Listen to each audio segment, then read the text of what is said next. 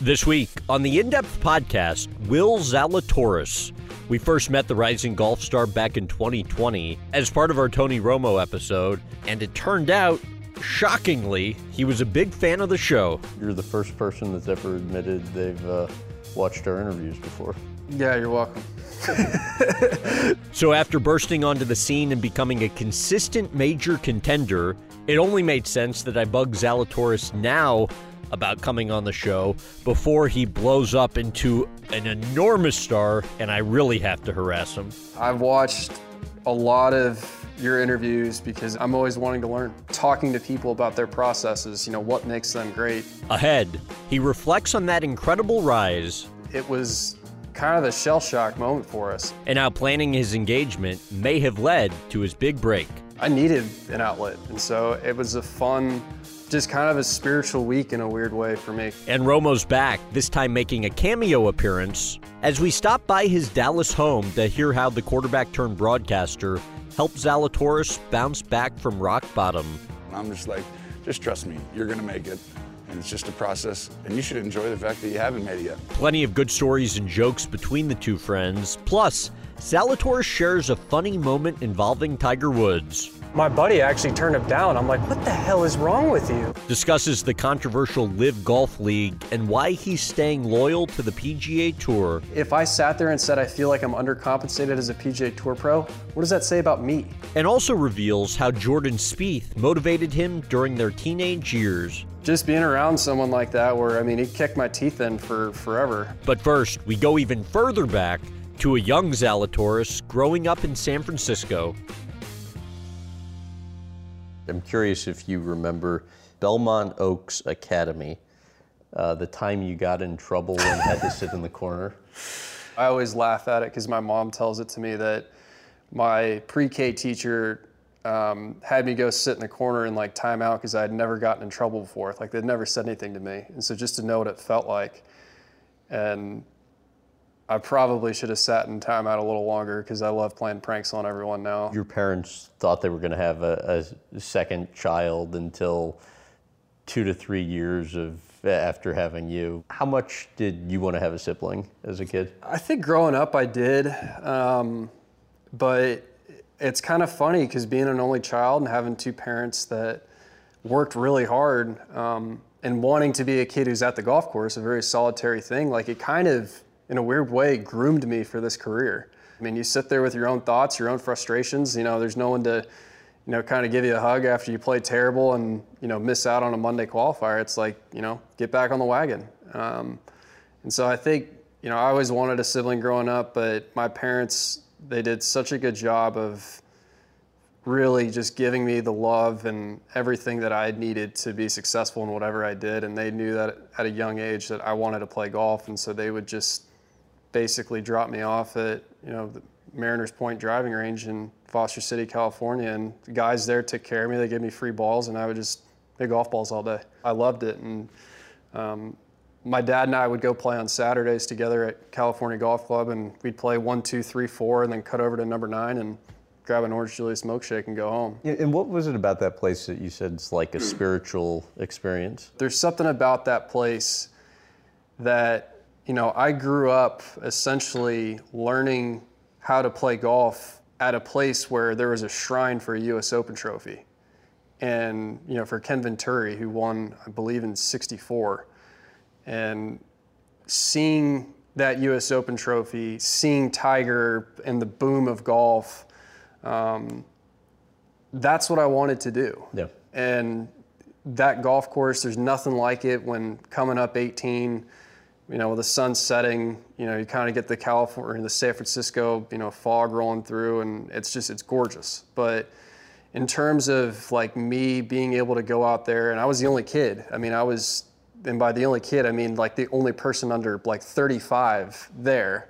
And so I had to hang out with, you know, obviously adults and learn at a young age that, you know, how to play golf and the proper um, etiquette that came with it. What role would you say your parents played in your success? I was a psych major at Wake, and so like I've loved understanding development of people. I've been around parents who, you know, they're helicopter parents where they've been way too hard on their kids or, you know, don't leave their kids alone, and all of a sudden the 15 handicap is telling their son or daughter how to chip, and it's like, why would you do that? And my dad has never been to a single one of my golf lessons ever. They always made sure that I had the proper structure and had everything that I needed, but it was always my own. You know, we love playing golf together as a family. I mean, my dad plays all the time still. My mom plays here and there, but she's the real athlete in the family. Can play twice a year and break 95 both times, but they never pushed it on me. It was always my thing. If anything, both of them were like, "Hey, you need to take a break. You know, go pick up a baseball bat or something. You know, just you know, you don't need to hit a million golf balls today or go play. Like we want you to love it and don't burn out." You said your parents, in a way, though, uh, sacrificed their lives so you could pursue your dreams.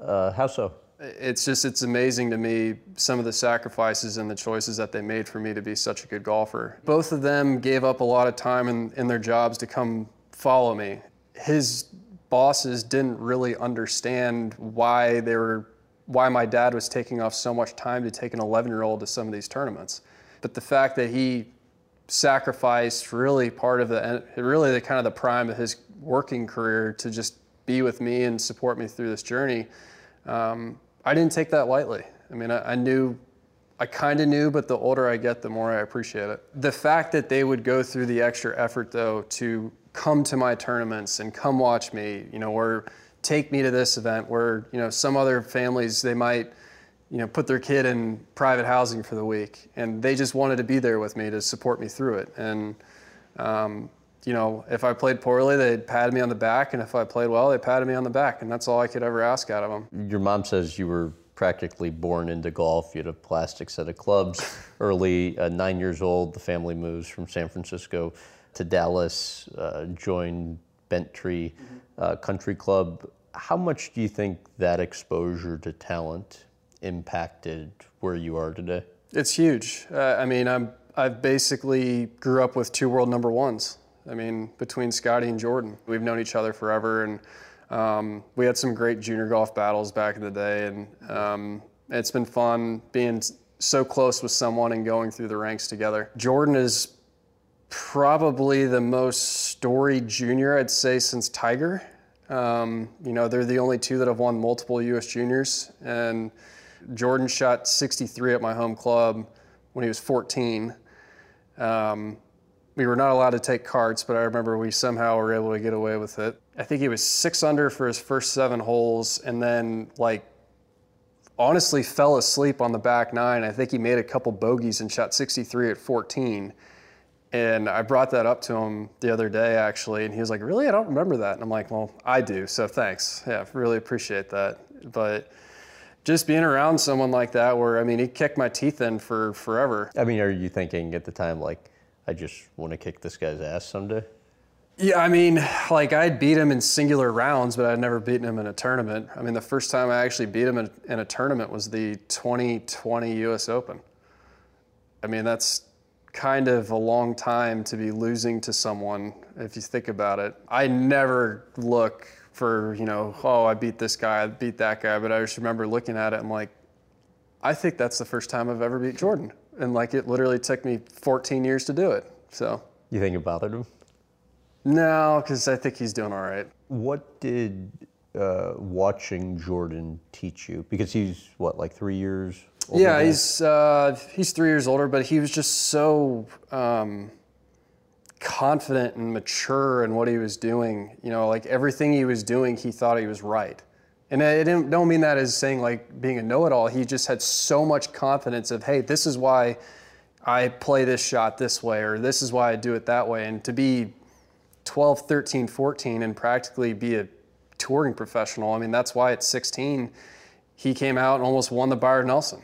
Just seeing someone who's so mature beyond his years, um, and that was the bar. I mean, it absolutely made me better and made Scotty better too. It motivated you how? You know, he basically set the bar with winning his two U.S. juniors. Um, you know, then Scotty won one, then I won one. Um, you know, the next stepping stone was the amateur level. He won a bunch as an amateur. Scotty won a bunch as an amateur. I won a decent amount, and he just set the bar so high so fast. You know, if this is what he's doing and I know that I can beat him, then I need to just keep doing what I'm doing and eventually I'll be at that level with him. And so seeing what Jordan did in 15 and seeing that rise gave Scotty and I the belief that we can do it. And obviously Scotty's doing it this year and um, I know that my time will come too. So over a year and a half period, you go from 5'4", 140 pounds to 6'1", and 145 pounds. How does it impact you?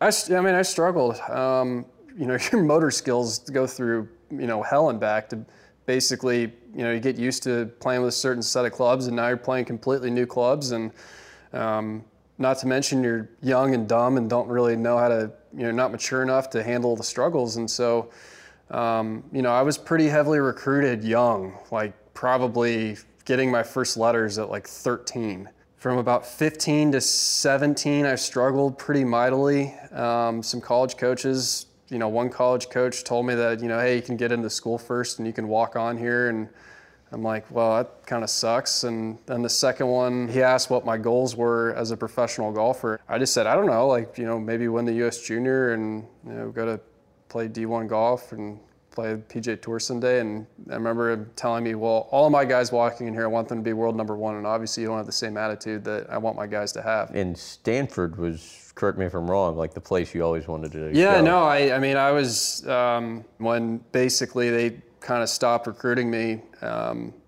it was kind of a, a, low point. You know, offers are starting to dry up a little bit, and then Jerry Haas comes along and offers me the Arnold Palmer scholarship to go to Wake Forest. How did that belief in you at that time impact you? It meant an incredible amount because all I was told was no for two years, basically. And then finally, when someone comes along and says, You're our guy, um, it meant a lot. I mean, it, it, started to get me to kind of believe in myself again, and I won. Uh, the U.S. Junior, the Trans-Miss, and the Texas State Amateur after I had signed my national letter of intent. Most people, when they sign their national letter of intent, they've already proven themselves and if anything, I signed my national letter of intent and then proved myself. Everybody I talked to close to you told me that year and a half after you left college was the hardest period of your life. Um, what made it that way for you?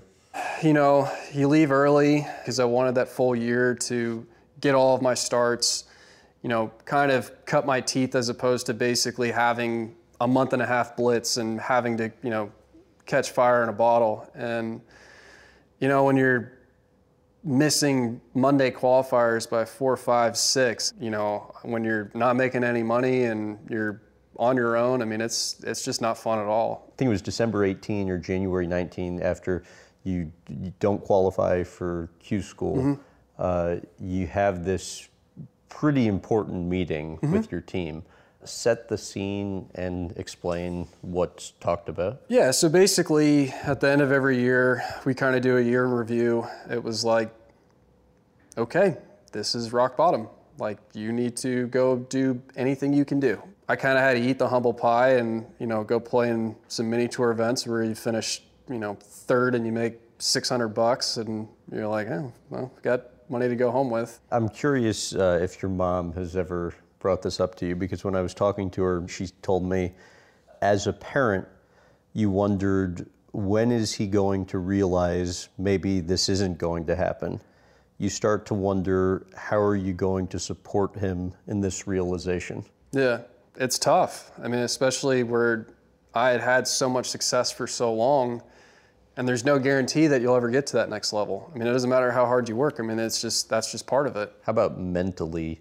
What your single lowest point was during that period? I think probably the worst was I missed a qualifier in Kansas City and remember just sitting in an uh, airport hotel and just basically wondering if, you know, hey, I mean, I've done, I'm like 0 for 25 at this point. Like, am I cut out for this? Depressed?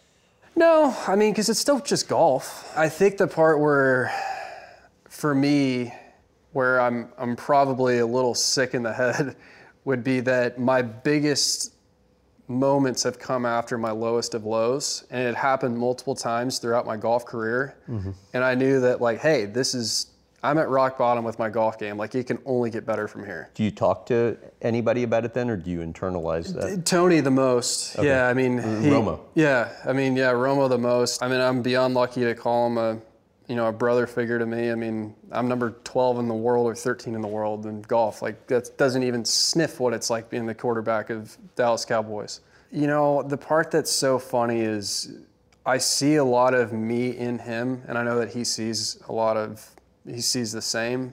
I can ask him some of the most particular questions about his career and the little minute details of like, hey, what, did you have any game day traditions? And it was funny how both him and I had a lot of the same things. But for a guy who's as analytical as it as it gets, he cracks me up at how he has his nuances that are just so funny. I mean, I think I've seen him wear the same shirt like six out of the last ten days type thing.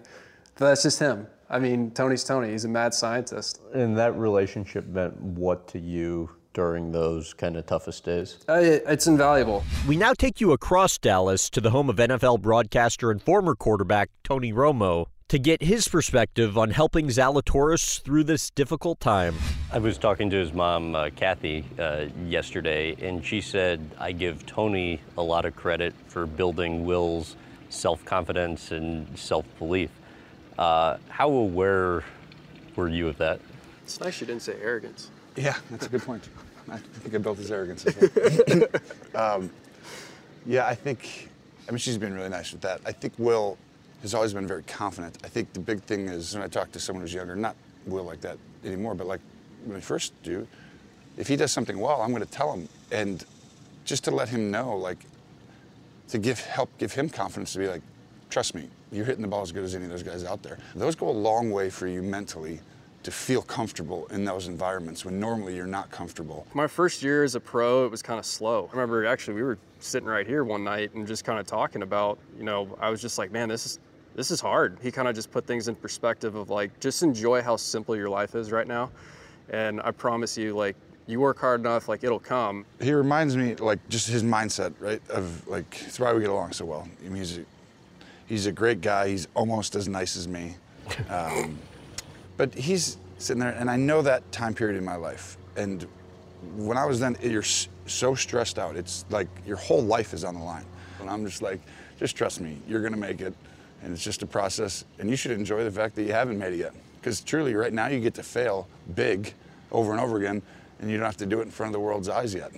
he kind of gave me all the advice Yeah. leading into it. You know, make sure you shut your phone off at your first Masters because everyone's going to get a hold of you. And I didn't look at my phone all week, and all of a sudden I'm like, dang, I need to start doing that at every event. you know, but it, it's just the little things that seeing someone who's been successful in another craft, and also seeing how he even approaches the game towards his own game, taught me a lot. What did you say to him going into the 21 Masters?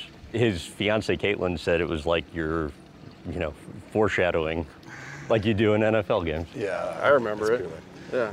Luck. Yeah, I, I think I just said, you're gonna go there as Will Zalatoris on Thursday, and you're gonna come back a different person like on Monday. And that was the first kind of real moment for me where it was like kind of the national attention.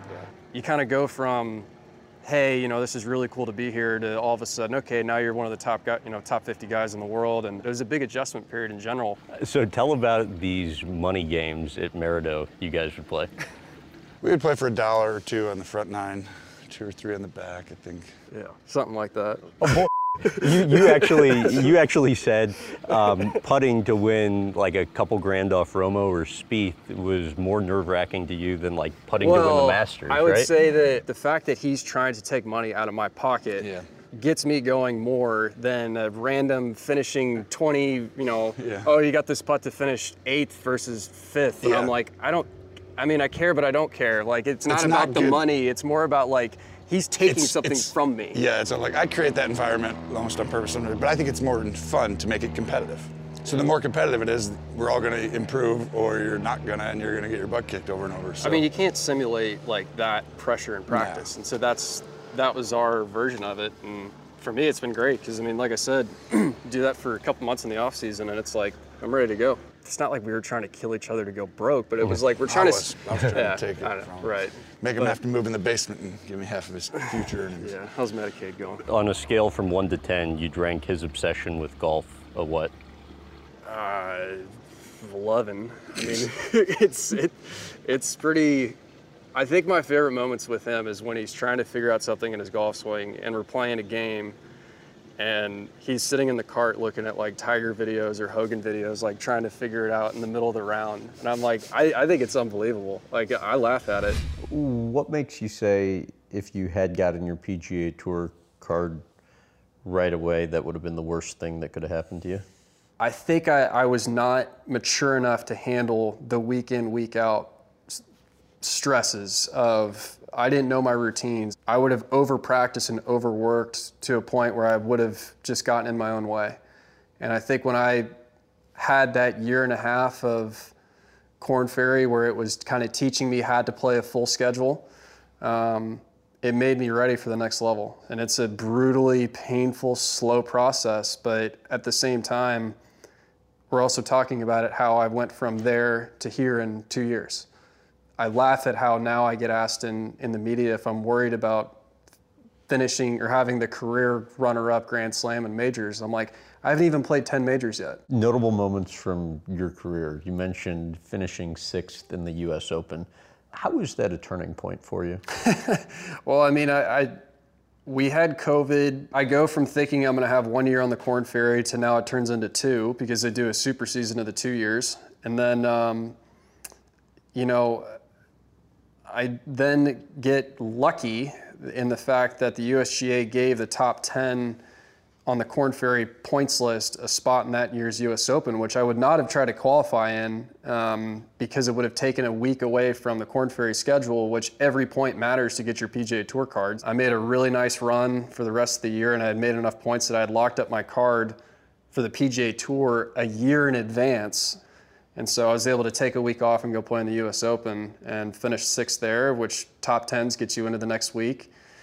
Hopped on a plane to go to Dominican Republic and finished eighth, and two weeks later finished fifth at uh, at Vegas and needed like one more cut made to get my PGA Tour card. So literally within a two and a half month span, I go from I'm gonna have two years on the Corn Ferry Tour to basically being on the PGA Tour. So that U.S. Open was a starter for everything that's happened to me on the PGA Tour. And was validating. It absolutely was. I'd made one cut on the PGA Tour in like nine tries to that point. It was like I hadn't had any reason to know that I'm going to come out and be successful, let alone in a U.S. Open. And then Masters rolls around, and that's the biggest off-course, life-changing moment for me for sure. And you qualified for that 2021 Masters pretty much last minute. Uh, describe that Sunday. I I was pretty emotional in the morning. Just the gravity of the fact that a year and a half before I basically didn't have status anywhere, and then now I have a chance to win the Masters was pretty kind of hit me. I teared up a little bit. Um, kind of needed a moment to myself that Sunday. I went out that last day and just said, I, I don't want any regrets. Let's just let's do everything we can do and hit every golf shot like it's your life depends on it. And had a great week and came up one short. What do you remember from the standing ovation? Just that in the moment, I thought it was normal. And then when Corey Conners and his caddy walked off the green and people were still standing up and clapping and saying my name, I was like, this is not normal. Um, being the underdog for the week and everyone feeling the people root for me on that Sunday is something I'll never forget. Um, it, it was as emotional throughout emotional of a round as I think I've ever played. I understand those first few months after Augusta were hard. Yeah, it just it was different. I mean, you go from kind of having this general anonymity of like, oh, you know, it's this kid who's playing well, to um, you know, Adam Sandler tweeting out, you know, Mr. Gilmore's proud of you and all that, and you know, Mr. You know, I get Gilmore's caddy, and get comments like that week in week out now, and Owen Wilson and. Um, I can't even think of who else. It just happened so fast. Yeah, I mean, it, it's if it was more, you know, if it took me a year or two of just that gentle progression, it would have been way easier. But it taught me a lot. You know, I, I had started putting a lot of pressure on myself to try to get that first win or try to make the Ryder Cup team. And you know, prior to the Masters, it was just go play golf. Jordan Spieth told me this a long time ago. He said like the last thing you want to do in the middle of a major is turn on Golf Channel because all of a sudden you're going to be sitting there thinking about what other people are saying or you know watching other people. It's like you need time to decompress. Second in the Masters, PGA Championship, U.S. Open. Uh, how do you handle that? It's motivating. I, you know, I, I've got a lot of silver medals hanging around the house that I'm will happily put into storage with, you know, replace them with gold ones. But, and is it like initially, especially given the progression over the past couple of years, like, oh my God, I can't believe I got second, and does it go from like elation to now that you've gotten second a couple times, disappointment? The Masters of 21 was so life changing and so amazing that that one is probably the most fun. Um, the PGA stung because I was that close. Um, you know, he played a perfect three holes in the playoff, and I happened to just not make birdie on one of the easier holes, and you know, he earned it. We had no problem with that. Tell about the text you sent to your coach the night of the PGA championship after you lost the playoff. Yeah, I think I told Josh and Troy like I actually believe I can win majors now. And I always you can think it and you can think it in your mind and work towards it, but now it's like I'm going to win one. Like I firmly believe to my soul that I will win one. And coming back out in the US Open, like I played great. And unfortunately, I've been, you know, I'm what, four shots from being over 12 rounds from being a three time major champion. Like, you know, we're that close. So, yeah, it's very frustrating. There's no question about that. But at the same time, I know that if we keep doing what we're doing, it'll happen. LIV golf. Why decide against playing in it?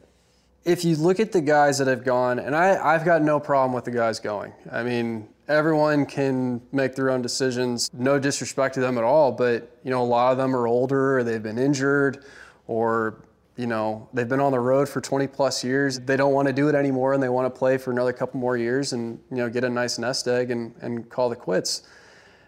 I've never done this for money ever if the U.S. Open had a hundred thousand dollar purse, I'd still show up to the U.S. Open. You know, I don't know what it was this year. It was like 17 million or something outrageous. And you know, I'm I'm in this to go win a major. Like that's my career goal.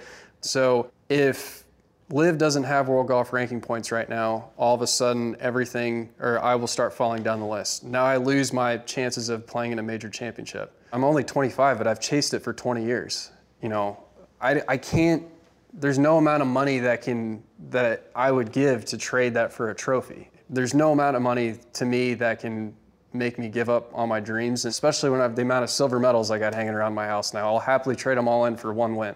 I get it that, you know, I could go and play LIV right now and, and you know, get, were you approached? Yeah, everyone was. Okay. Yeah, I mean, every everyone was approached or offered, you know, what, for all I know. What's but, that outreach like? I, it went to my agent, thank yeah. God. Um, if I read it, I, or if I got the email, I probably would have just thought it was a scam or something and deleted it. The moral, ethical side of it is obviously very tricky, and that's why a lot of us just want to leave it leave it yeah. be and just don't want any part of it. The big battle right now is whether you know if we are independent contractors, why can't we do both? Um, and why I, can't you? I don't know. That's for the courts to decide. That's not for me to decide. But what's your gut tell you? Um I don't know, man. I haven't graduated college yet. I don't know the answer. Um, my guess is that we'll probably be able to do both. I'm still through and through PGA Tour, though. There's certain events that you want to win, you know, because there's so much history to them. And if guys feel like they've been underpaid on tour or whatever it is that, that frustrates them, like most of the guys that have gone have made $25 million. And I get it that maybe you, you know, proportionally, sure, we can always fight for bigger purses, but you know, that's what people asked me is they said, well, should you be a prime candidate to go to LIV because of the situation you had on your first year on the PGA Tour where you couldn't be a part of the FedEx Cup playoffs? And I said, guys, I haven't won yet and I've made over $10 million on tour. If I sat there and said I feel like I'm undercompensated as a PGA Tour pro, what does that say about me? The money that these guys are, get, are, are given right now, it's just more money. It's not life changing money. It's just more. There's a difference in that level, you know. And on the PGA Tour, the strength of fields now are incredible, and you got to blame Tiger for that because all of us come out, you know, thinking that we could win the Masters at 21. If you and decided to go go Monday qualify for a tournament, you can go Monday qualify on a PGA Tour event, and you can go win and earn your way there. And yeah, it's merit based to play and live because obviously you have to earn your right to make that amount of money, but it's the same people competing against each other day in day out. And then, unless you're able to do both and you're able to have a mixed bag of people, you know, they're basically their competition pool is going to stay the same.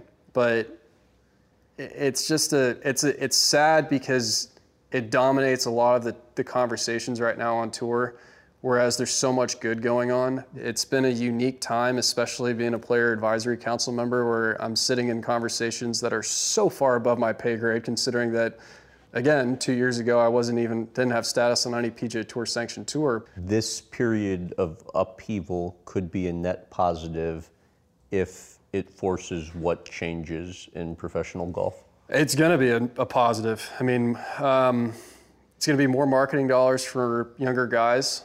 Um, you know, the top guys basically, you know, they kind of get their veteran um, numbers where maybe they're not producing as much, but they still get paid off the golf course very handsomely. On top of that, as well, FedEx has put in, they've doubled what they've put in for our player bonuses at the end of the year.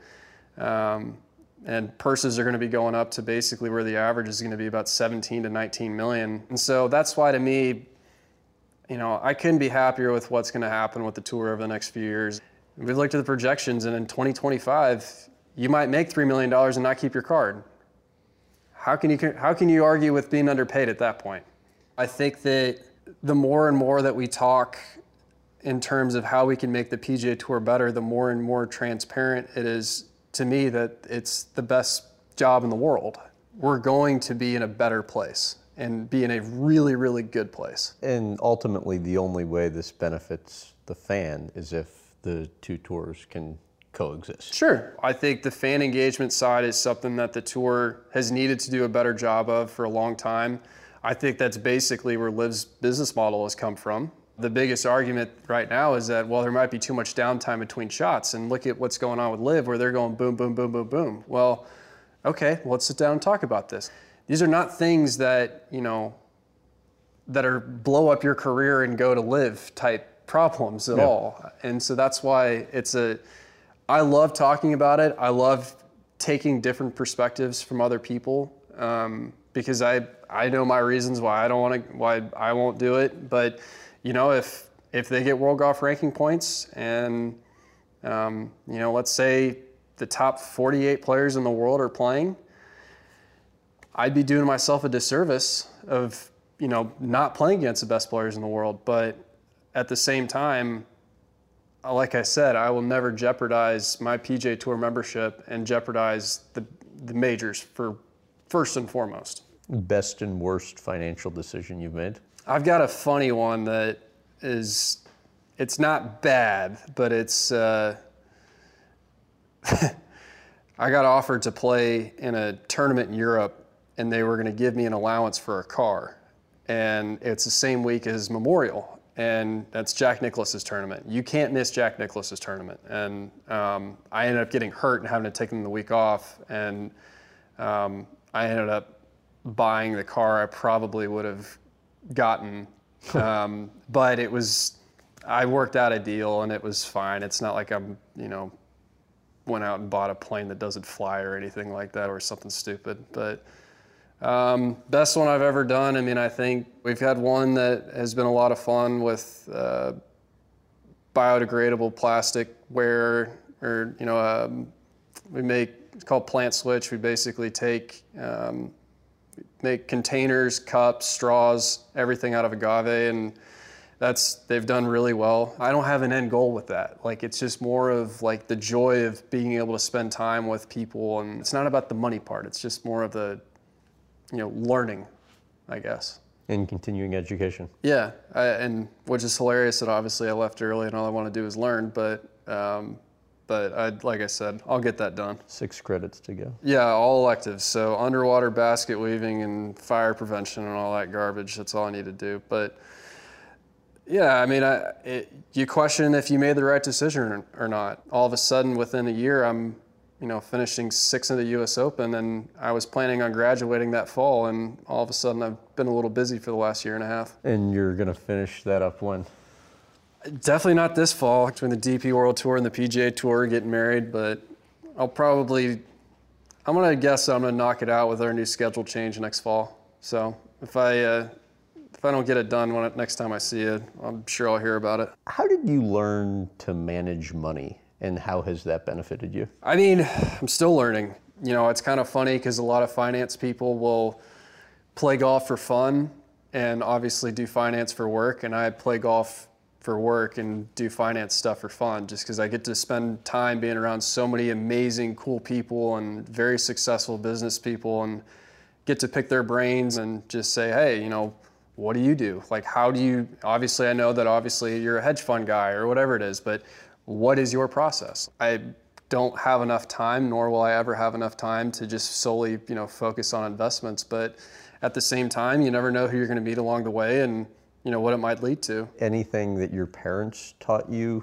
like growing up, that impacts decisions Yeah, you I make mean- financially today? We're not, you know, the multi-millionaires of the world, but we definitely, you know, we're somewhere upper middle class. But it always felt like to me, we had enough money where we couldn't live in incredible excess, but we also were able to afford the necessities. And I think that financial responsibility is how I try to live my life to this day. Where, you know, most kids, if you have, you know, shoot them out of a cannon like what's happened with me over the last couple of years, you know, who knows the choices that they've made. But, you know, my first check that I got, I bought a TrackMan. Like, I needed to get better with my wedges. Like, uh, a hefty investment, but, you know, like 25 grand at the time or whatever it was. Like, I'm giving up a lot of my paycheck for something that I hope works out. Um, but I, anything else, it's like, I just don't care. Before you found success, uh, what advice or methods did you use to spend wisely or save money? Something that I loved about Gronkowski was he lives off of his endorsement money and saves all of his NFL contracts. Um, I don't live by that strictly, but I'm I try to do a really good job of that. I think that what I do off the golf course allows me to live very comfortably, and everything that I make on the golf course is you know almost set for retirement. If you think of all the money that we make, there's no guarantee that I'm going to play for the next 10, 12 years. We cook in six, probably on average, six and a half nights a week. Caitlin and I are bad about going out on dates now. Like we need to be better about going out on dates, but it's just we just like cooking in and we just like being normal people.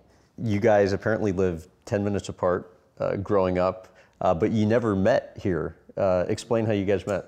Yeah, um, psychology class. She sat right behind me, and it was kind of funny because I ended up missing a couple weeks, and so I asked for some notes, and all of a sudden we were going on our first date. Didn't really do a whole lot of studying. I don't think I'd. I may have gotten the notes from her, but I definitely didn't look at them. You guys did, I guess, long distance for a year and a half, and that was the period where uh, you left Wake a semester early. She went to grad school. Um, explain this to me. Uh, you would FaceTime her nightly just to watch her study?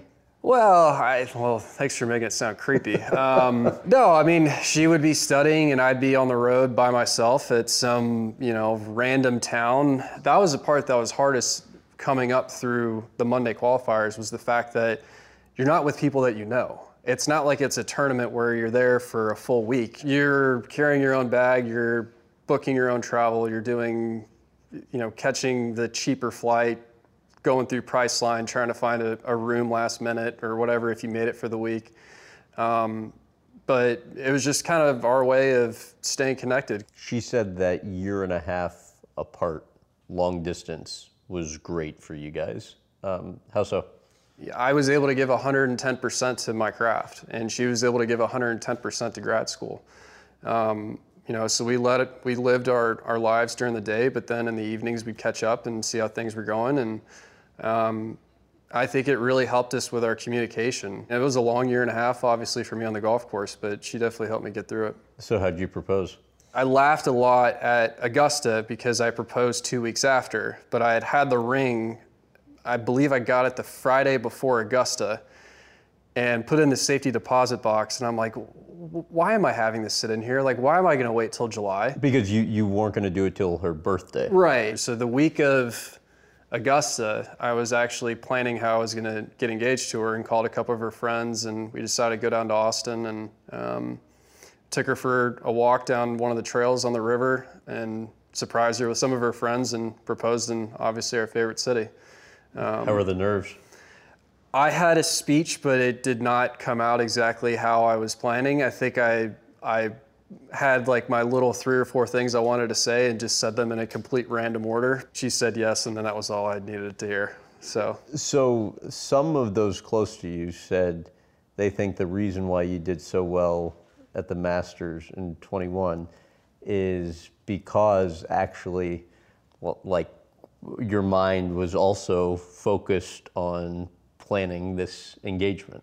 I needed an outlet. You know, I needed something because if I sat there and was thinking about, oh, I'm in the last group of my first major or blah blah blah or you know first masters, it you know, all of a sudden I'm just sitting there thinking about it. And so it was a fun, just kind of a spiritual week in a weird way for me because it's I'm in enjoying the history of being a golf nerd and just you know trying to soak up being at Augusta, but then I'm also you know calling friends, trying to figure out how we're all going to meet down in Austin in two weeks. It was kind of nice to have some normality with your friends after a week where you go from being some kid who's just playing well in golf to all of a sudden, oh, it's that Happy Gilmore looking kid who's played well in the Masters.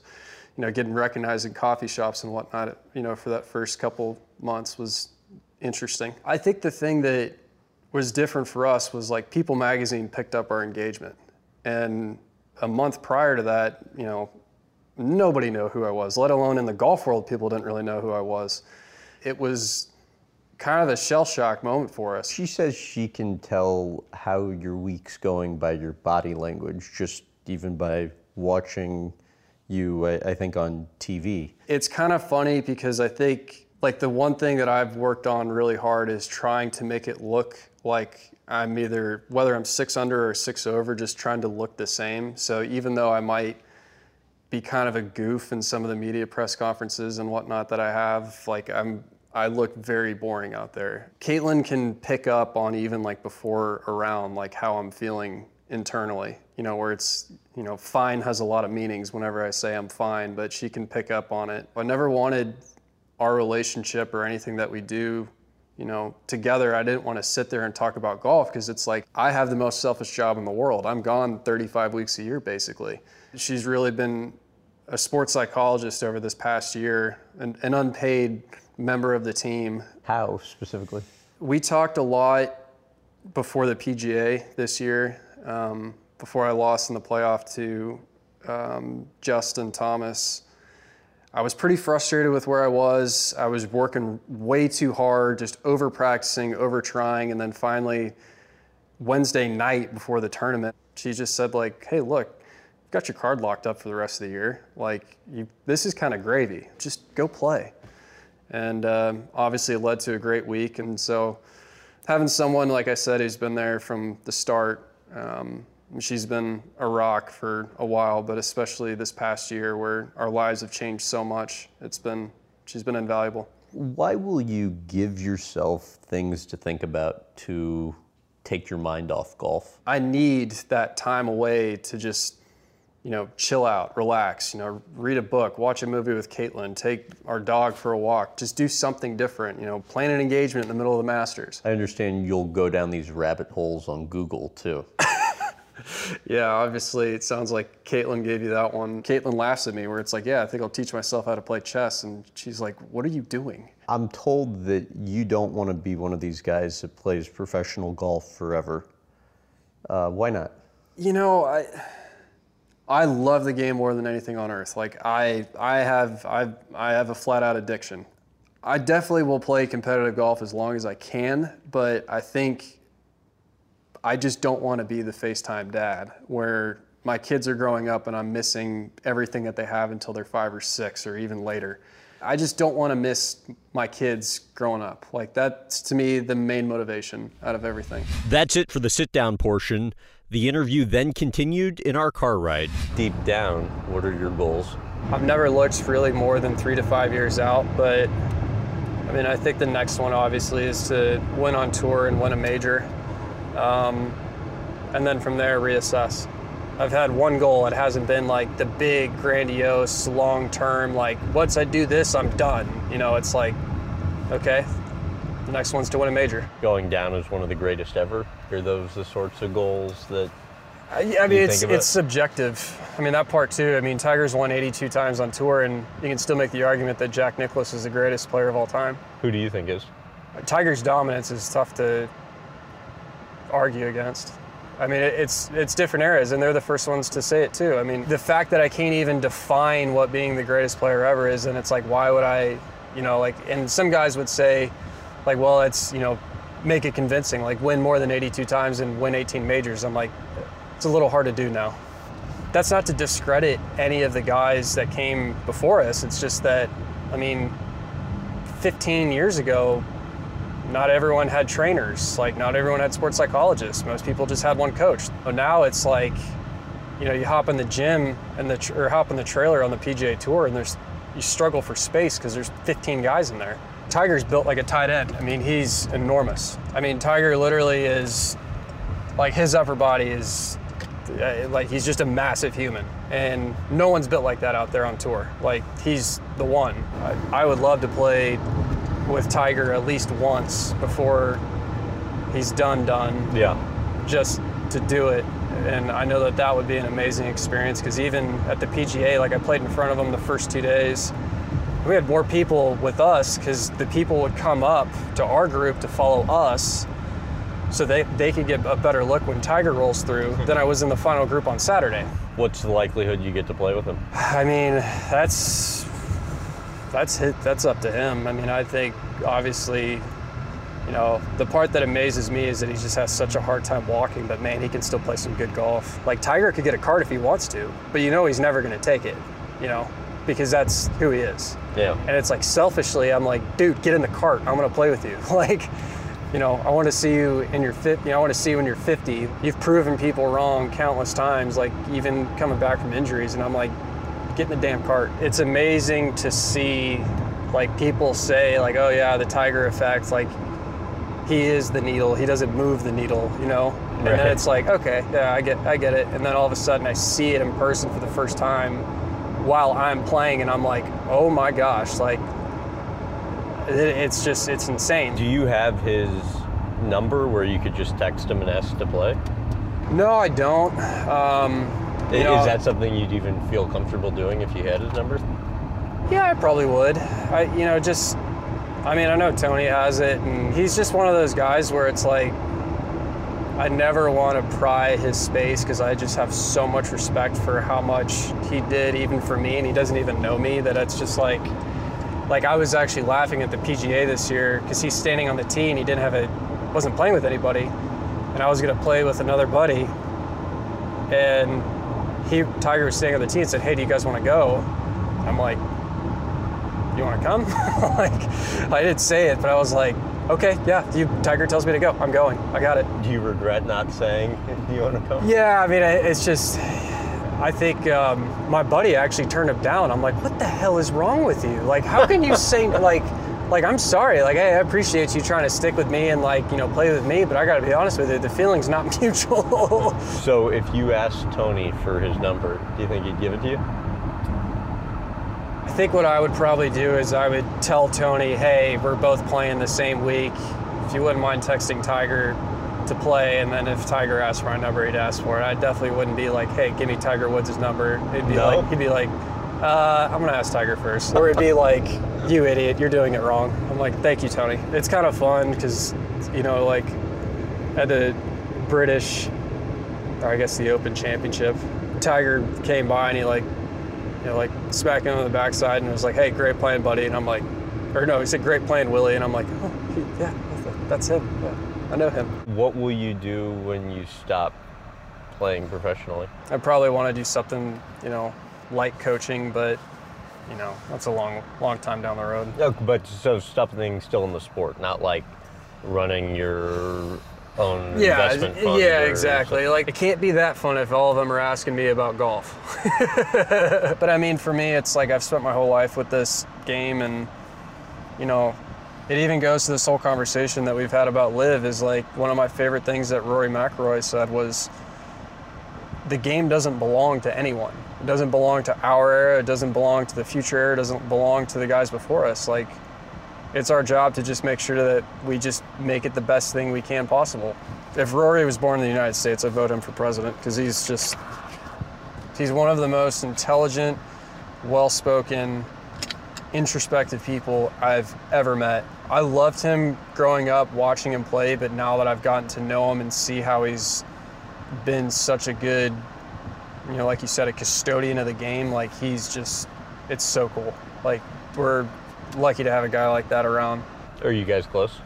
I mean, I, enough that I, you know, spent a little time and talked to him here or there, like see him in player dining, but like we haven't played together yet. But he's just, I'm being on the player advisory council and seeing his questions and seeing how just brilliant he is when it comes to looking out for the PGA Tour with everything that's gone on. Like he's just, I mean, he didn't go to college because he didn't need to. Um, successful at a very young age, had all the attention on him at a very young age, kind of like Tiger, came out on fire, and then goes through the downspurt, digs himself back out of it, comes back and wins another FedEx Cup. I mean, it's like, and not to mention, he's one of the most level headed, like, like I said, like he just thinks of the general interest. Like, I guarantee you, 75% of the guys on tour probably look at what Rory says and then they just try to put it in their own words just because it's just so well thought out and well said. So he's always got my vote. So before uh, I knew Romo was going to be coming out for this, I had him tape something. Just want to play it for you. This message is for Will Zalatoris. If he hasn't won eight Masters yet, four U.S. Opens, three British, two PGAs, then he's still probably doing this interview with Graham Bensinger. Because after he does that, I'm pretty sure he won't. Because he'll turn into Tiger Woods. You know, he's got a little bit of that personality. But uh, Will, I just want to say, great job, buddy. And I can't believe that you you've actually made it. You're doing a Graham Bensinger interview.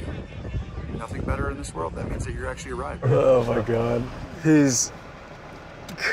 Some of the voicemails that he leaves me are just so funny. Like, for a guy who's so smart and so analytic, like, he can be a 14 year old just so fast. I mean, he kind of acts like a 14 year old. Look what he had uh, for breakfast this morning. Like a Mountain Dew, a Gatorade, maybe like a Clif Bar somewhere in there, Coke Zero. Yeah.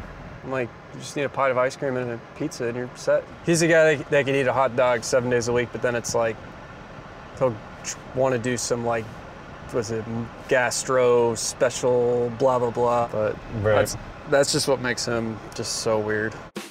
That's all for this week, but there's so much more from our time with Will Zalatoris on our YouTube page. A friendly competition between him and Romo, the two of them teaching me how to chip, plus a look at his unique putting grip. You can watch it all at youtube.com slash Graham Bensinger.